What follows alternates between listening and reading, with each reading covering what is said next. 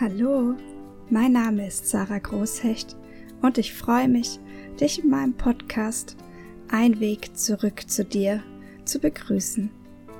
Dieser Podcast beschäftigt sich mit den Themen Eigenverantwortung, Selbstliebe, Spiritualität und dem Thema Morbus Crohn. Ich teile mit dir meine Geschichten, Erfahrungen und Ansichten, um dir zu zeigen, dass auch du mehr und mehr in Eigenverantwortung und Selbstliebe leben kannst. Ich wünsche dir viel Spaß bei dieser Folge. Herzlich willkommen zu meiner Folge 0. In dieser Folge will ich vor allem, dass du mich ein bisschen besser kennen und verstehen lernen kannst, damit dir auch klar wird, warum mir persönlich die Themen Eigenverantwortung und Selbstliebe so am Herzen liegen. Zu Beginn will ich mit dir gern ein paar Eckdaten aus meinem momentanen Leben teilen und nachher erzähle ich dir dann noch meine Geschichte aus meiner Sicht, wie ich denn hierher gekommen bin, wo ich heute bin und eben weshalb mir genau diese Themen so wichtig sind. Mein Name ist Sarah. Ich bin Heilpraktikerin für Psychotherapie und mache momentan gerade noch eine Weiterbildung zur Meditationsleiterin. Ansonsten habe ich Ausbildungen in den Bereichen Täterhealing, Quantenheilung, Gesprächspsychotherapie und NLP. Momentan habe ich ganz großes Interesse an dem Thema Human Design. Das habe ich jetzt ganz neu entdeckt, finde ich super spannend, habe ich mich noch nicht selber drin weitergebildet, aber wird ganz bestimmt noch kommen. Ansonsten fließt in meine Arbeit oft noch ein das EFT-Verfahren und eigentlich jederzeit die positive Kraft der Gedanken. Das ist für mich bisschen Dreh- und Angelpunkt, denn wir sind, was wir denken und wir erschaffen auch, was wir denken. Daher ist das für mich so ein großes, wichtiges Gesamtthema. Zu mir privat. Seit ich 16 Jahre alt bin, wurde mir Morbus Crohn diagnostiziert. Das ist eine chronische Magen-Darm-Erkrankung. Da hatte ich auch viele schwere Themen damit, beziehungsweise eine sehr schwere Zeit damit, bin aber jetzt schon einige Jahre beschwerdenfrei. Im Januar 2020, also letztes Jahr, hatte ich dann noch einen dramatischen Reitunfall. Da habe ich mir meinen ersten Lendenwirbel gebrochen. Das war einfach nochmal so ein kleines prägnantes Erlebnis in meinem Leben, bei klein hier natürlich relativ ist. Allerdings habe ich mich da schon recht gut erholt und bin seit Oktober 2020 schwanger und ganz aufgeregt, schon bald Mama zu werden. Und seit dort auch verheiratet mit meiner wiedergefundenen Jugendliebe. Ansonsten gibt's über mich zu sagen, dass ich ein ganz großer Tierfreund bin. Also ohne Tiere wären für mich, wäre für mich das Leben nicht so lebenswert, beziehungsweise ich kann mir kein Leben ohne Tiere vorstellen. Daher lebt bei uns auch mein Soulmate-Hund, der Carlson. Der Carlson ist ein Straßenhund aus Spanien. Ja, mit dem hatte ich anfangs ganz viele Probleme, aber mittlerweile ist er eigentlich der beste Hund, den ich mir vorstellen kann. So viel zu mir, zu meinem momentanen Leben und zu meinen Eckpunkten, dann möchte ich gern mit dir eben meine Geschichte teilen und damit du mich richtig verstehst, das ist natürlich eine Momentaufnahme aus der Reflexion über mein Leben mit den Punkten, die ich als wichtig empfunden habe im Nachhinein oder die sich für mich wiederholt haben. Es ist keinerlei Schuldzuweisung an irgendwen oder sonstiges. Das sind einfach meine Empfindungen, was ich aus meinem Wissensschatz momentan, aus meinem psychologischen, spirituellen Wissensschatz, rausreflektiert habe, was entwicklungspsychologisch bei mir los war und warum ich gewisse Glaubenssätze habe, die oder hatte, die ich vielleicht jetzt schon bearbeitet habe und wie das da dazu kam.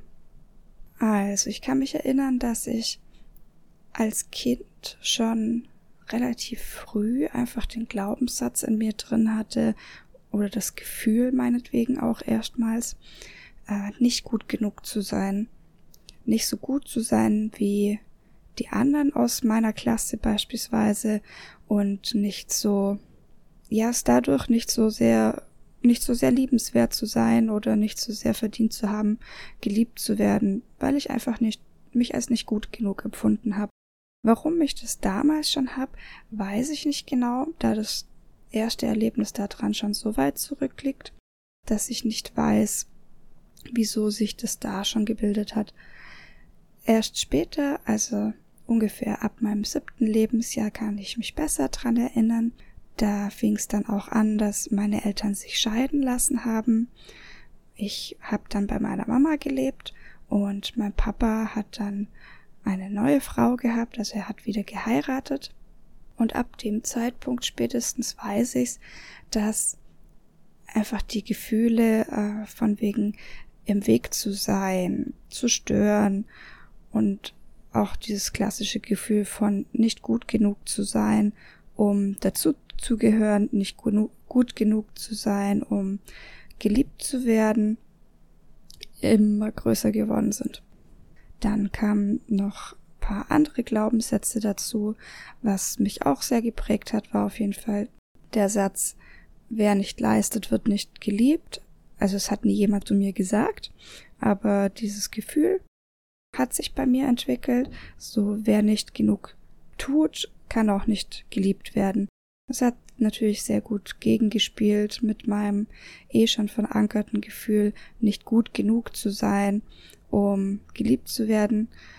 Dann hatte ich auch ganz oft einfach die Angst, dass ich etwas falsch mache, also dass ich nichts kann oder nichts gut genug kann.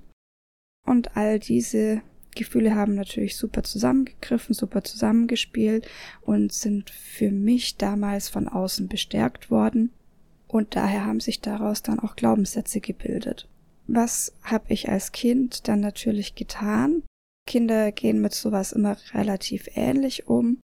Da wir als Kinder darauf angewiesen sind, dass unsere Eltern uns lieben, passen wir uns in dem Moment einfach an. Ich habe also unbewusst geschaut, was ich mein, welches Idealbild meine, äh, meine Bezugspersonen denn gerne hätten, also wie sie mich gerne hätten, meiner Meinung nach, und habe versucht, möglichst ähnlich dem zu sein. Logischerweise waren das für mich dann, da ich eh das Gefühl hatte, im Weg zu sein oder zu stören, dass ich möglichst leise war, dass ich möglichst unauffällig war, möglichst wenig wollte, mich einfach zurückgehalten habe, dass ich nicht meine eigene Meinung gesagt habe, dass ich einfach möglichst brav und unauffällig war, weil genau so konnte ich ja nichts falsch machen, so hat man mich weniger bemerkt und dem Fall musste ich im Umkehrschluss für mich so ja auch mehr geliebt werden. Natürlich hatte ich dadurch oder durch mein Verhalten, mein angenommenes Verhalten dort, unglaublich wenig Selbstbewusstsein und unglaublich wenig Selbstwertgefühl. Weil was ich da eigentlich getan habe, in dem ist, dass ich die Verantwortung für die Beziehung zu meinen Eltern oder die Beziehung zu meinen Bezugspersonen übernommen habe. Sprich, ich habe meine eigene Verantwortung, die Eigenverantwortung, die eigentlich wollte, dass ich mich frei entwickle, dass ich mich ausprobiere, dass ich ja einfach tue, nach was mir der Sinn steht, sage ich mal. Diese Verantwortung habe ich abgelegt, beiseite gelegt, um die Verantwortung für die Beziehung zu übernehmen, sprich, um mich eben anzupassen und so konnte ich mich nicht frei entwickeln und konnte nicht dieses Selbstbewusstsein und dieses Selbstwertgefühl entwickeln, das ich eigentlich gebraucht hätte, das alle Kinder eigentlich brauchen. Die einzigsten Male, wo ich mich dann aber tatsächlich doch selbstbewusst gefühlt habe, war immer, wenn ich mit meinen Tieren zusammen war. Also ich reite schon seit ich sechs Jahre alt bin und damals war beim Pferd zu sein das Größte für mich. Weil einfach die Tiere so echt und bedingungslos sind. Die nehmen einen an, bedingungslos, genauso wie du bist. Und das hat mich damals einfach schon so beeindruckt, dass ich genau dort ich selber sein konnte. Und ja, mir selbstbewusst sein konnte. Dennoch war das nicht genug, sag ich mal, mich nur dort so zu fühlen. Und innerlich ist natürlich der Wunsch danach, gesehen zu werden, also so gesehen zu werden, wie man tatsächlich ist, nicht wie man sich gibt, um geliebt und gesehen zu werden, nein, sondern so wie man tatsächlich ist. Und der Wunsch nach Aufmerksamkeit immer, immer stärker geworden.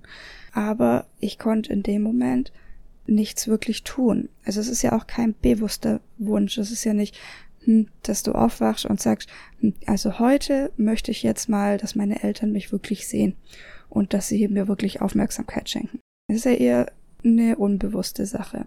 Und auch wenn mir das immer ein bisschen klarer wurde, dass ich gerne mehr da davon hätte, war ich ja viel zu brav und angepasst, um das nach außen zu tragen. Also um zu sagen, hey, jetzt schaut's mal her, ich bin auch noch da und ich möchte jetzt eigentlich auch mal gern so sein, wie ich wirklich bin. Und ich möchte, dass ihr mich trotzdem liebt und ich möchte, dass ihr mir Aufmerksamkeit schenkt mehr Aufmerksamkeit schenkst. Das konnte ich ja nicht, weil ich es einfach nie gelernt hatte und weil ich nie so mit meinem Problem umgegangen bin. Das war für mich somit damals keine Option. Und da das sich über einige Zeit hingezogen hat, war dann eines Tages einfach mal Ende da damit. Und zwar in dem Sinne, dass mein Körper rebelliert hat. Es war von heute auf morgen, konnte ich plötzlich ich wollte ein Eis essen, konnte ich plötzlich nichts mehr schlucken, weil ich solche Schmerzen da dabei hatte, ähm, das runterzuschlucken, dass einfach nichts mehr ging. Und dann musste ich zum Arzt und mir wurde im Endeffekt dann die Diagnose Morbus Crohn gestellt. Da war ich gerade 16 Jahre alt. Das ist natürlich auch wieder hier schon eine kleine Metapher. Vielleicht habt ihr das gemerkt. Ich der erste Impuls, den ich hatte, oder der erste Krankheitshinweis, den ich hatte, war, ich konnte es nicht mehr schlucken, übertragen auf mein Leben davor. Also ich konnte vielleicht auch mein Leben nicht mehr schlucken, nicht mehr schlucken, runterschlucken, einfach nicht so zu sein, wie ich bin, nicht einfach runterschlucken, was mir das Leben da quasi gegeben hatte, ja.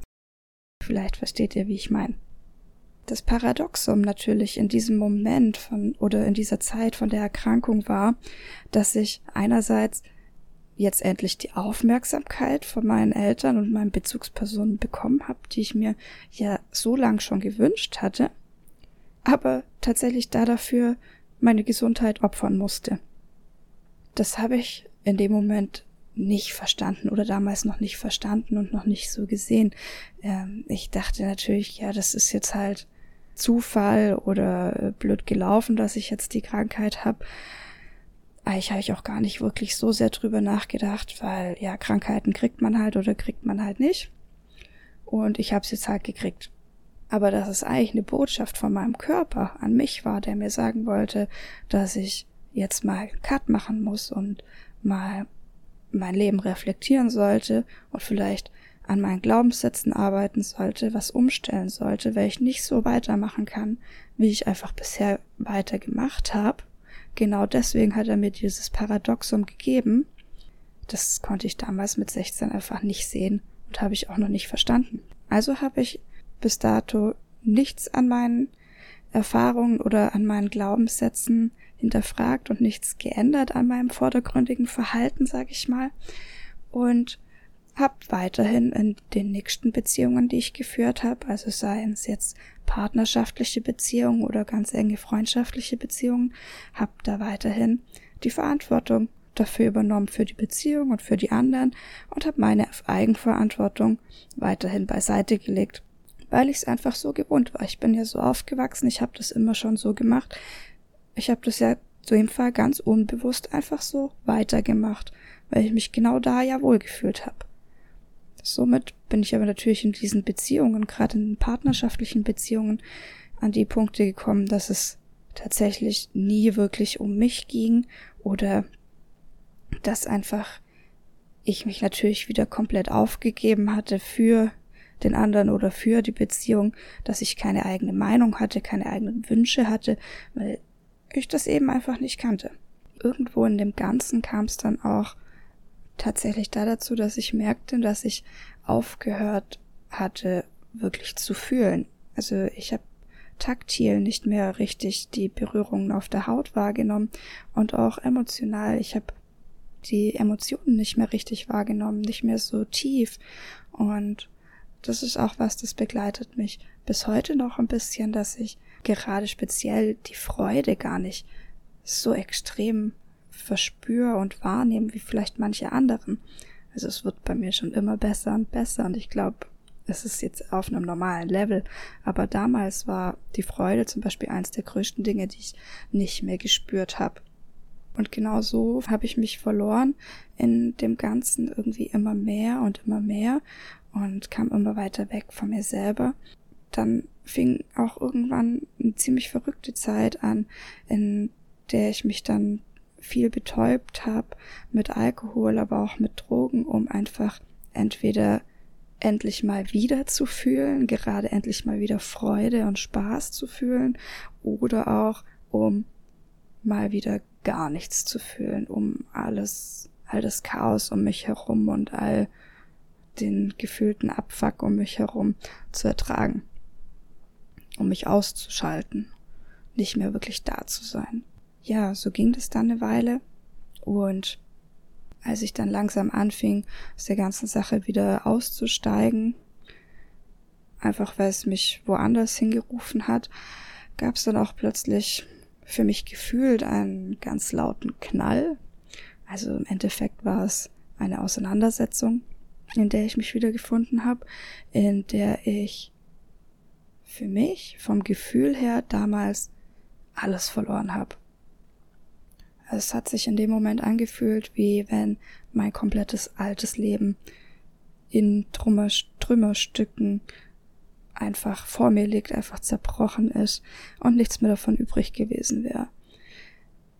Was tatsächlich war, ich hatte meinen Freundeskreis nicht mehr und ich hatte keine Wohnung mehr. So stand ich dann da mit meinem Hund im Carlson und wir sind erstmal in eine Pension gezogen. Es war ein kleines Zimmer mit einem Bett drin, einem Schrank, einem Schreibtisch, ohne Küche und einem kleinen Badezimmer. Da sind wir dann drei Monate geblieben und ich habe gemerkt, ganz plötzlich, dass es das allererste Mal war, dass ich ja nur noch für mich allein verantwortlich war. Also natürlich auch für Carlson den Hund, aber das war ja Klar, aber ich war für keinen anderen Menschen verantwortlich, ich war für keine Beziehung verantwortlich. Es gab irgendwie nur mich. Und es war einerseits unglaublich dramatisch, weil alles, was ich bisher kannte, nicht mehr da war. Und ja, ich mich da natürlich noch mal ein bisschen verloren hatte im ersten Moment. Aber einerseits war es auch so unglaublich befreiend, da es nur noch mich gab, und ich endlich niemandem mehr Rechenschaft schuldig war, was ich tue oder was ich nicht tue, was ich gut finde oder was ich nicht gut finde. So, ich konnte einfach tun, wonach mir der Sinn stand. Und so habe ich dann irgendwie angefangen, mein Leben zu reflektieren und langsam zu verstehen, wer ich eigentlich war und wer ich sein wollte und auch hatte da dann auch endlich die Erkenntnis, dass dass es eigentlich die ganze Zeit um mich ging, dass es nicht so war, dass es nie um mich ging, weil in mir ging es ja immer um mich. Ich konnte mich ja jedes Mal und die ganze Zeit konnte ich mich ja immer entscheiden, selber entscheiden, wie ich weitergehe. Ich habe einfach nur aufgrund meiner Gefühle beziehungsweise aufgrund meiner früheren Glaubenssätze andauernd reagiert und habe daraufhin mein Leben aufgebaut, auf diesen alten Glaubenssätzen, auf diesen alten Gefühlen und hätte das aber ja gar nicht müssen. Es hat mich ja keiner gezwungen. Ich konnte das ja alles ganz selbstbestimmt entscheiden. Das heißt, ich war die ganze Zeit der Schlüssel. Und das ist mir da wirklich klar geworden. So, hey, ich kann bestimmen, wohin mein Leben geht und ich kann meine eigenen Entscheidungen treffen. Ich bin der Schlüssel, ich bin die eigene Schöpferin meines Lebens. Und so habe ich immer mehr den Weg zurück zu mir gefunden und bin immer noch auf dem Weg. Jeden Tag weiter und weiter, immer mehr zurück zu mir, zu meiner eigenen Schöpferkraft.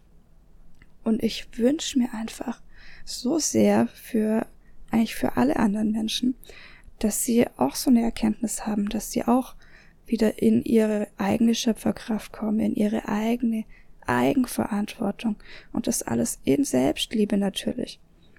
Weil es ist alles da, alles ist in uns da. Wir sind dafür verantwortlich.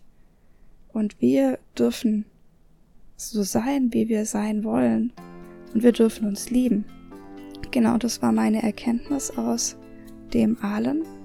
Genau deswegen bin ich heute hier und erzähle dir hier meine Geschichte, damit vielleicht auch du davon inspiriert bist, damit vielleicht auch du mehr den Weg zurück zu dir findest.